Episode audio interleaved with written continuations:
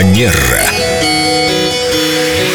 Виктория, здравствуйте, наконец вы к нам вернулись. Здравствуйте. Доброе утро. Вы снова были в Москве и подметили там одно интересное различие между Петербургом и Москвой. В Петербурге визитки почти ушли из обихода. Да, действительно, сейчас визитные карточки можно встретить не так часто, как это было ранее. Но в Москве В Москве представители дипломатического этикета напоминают нам о том, что визитки по-прежнему очень актуальны, особенно когда речь идет о деловых взаимоотношениях, да, в деловом мире и в дипломатических особенно, потому что там визитка – это элемент вашего имиджа, и это ваше лицо. А не просто макулатура. Я, кстати, давно не раздавала визитки. Я действительно подумала, что это уже не модно, не актуально. ты просто давно не была в Москве. Да. Все зависит от того, в каких кругах вы вращаетесь и насколько для вашей аудитории, для ваших партнеров, для ваших коллег это актуально. И я хотела бы напомнить а, в рамках этой темы, что есть несколько правил составления и изготовления вообще этикета визиток.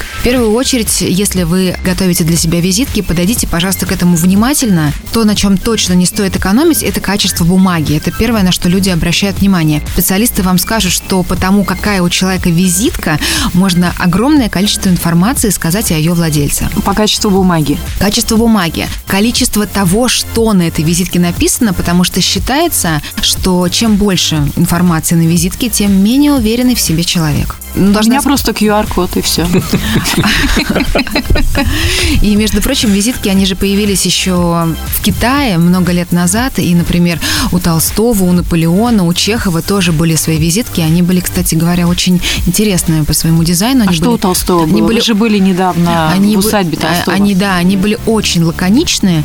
И, кстати говоря, на некоторых визитках сейчас тоже допустимо писать только имя, отчество и фамилию, без указания, например, мобильного телефона. Если вам необходимо добавить мобильный телефон, вы можете его написать от руки.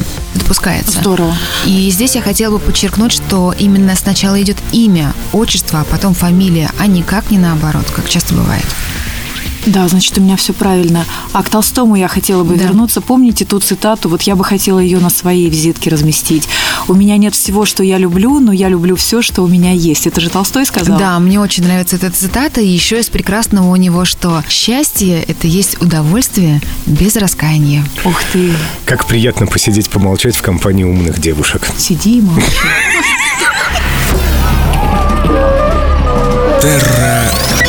Манера.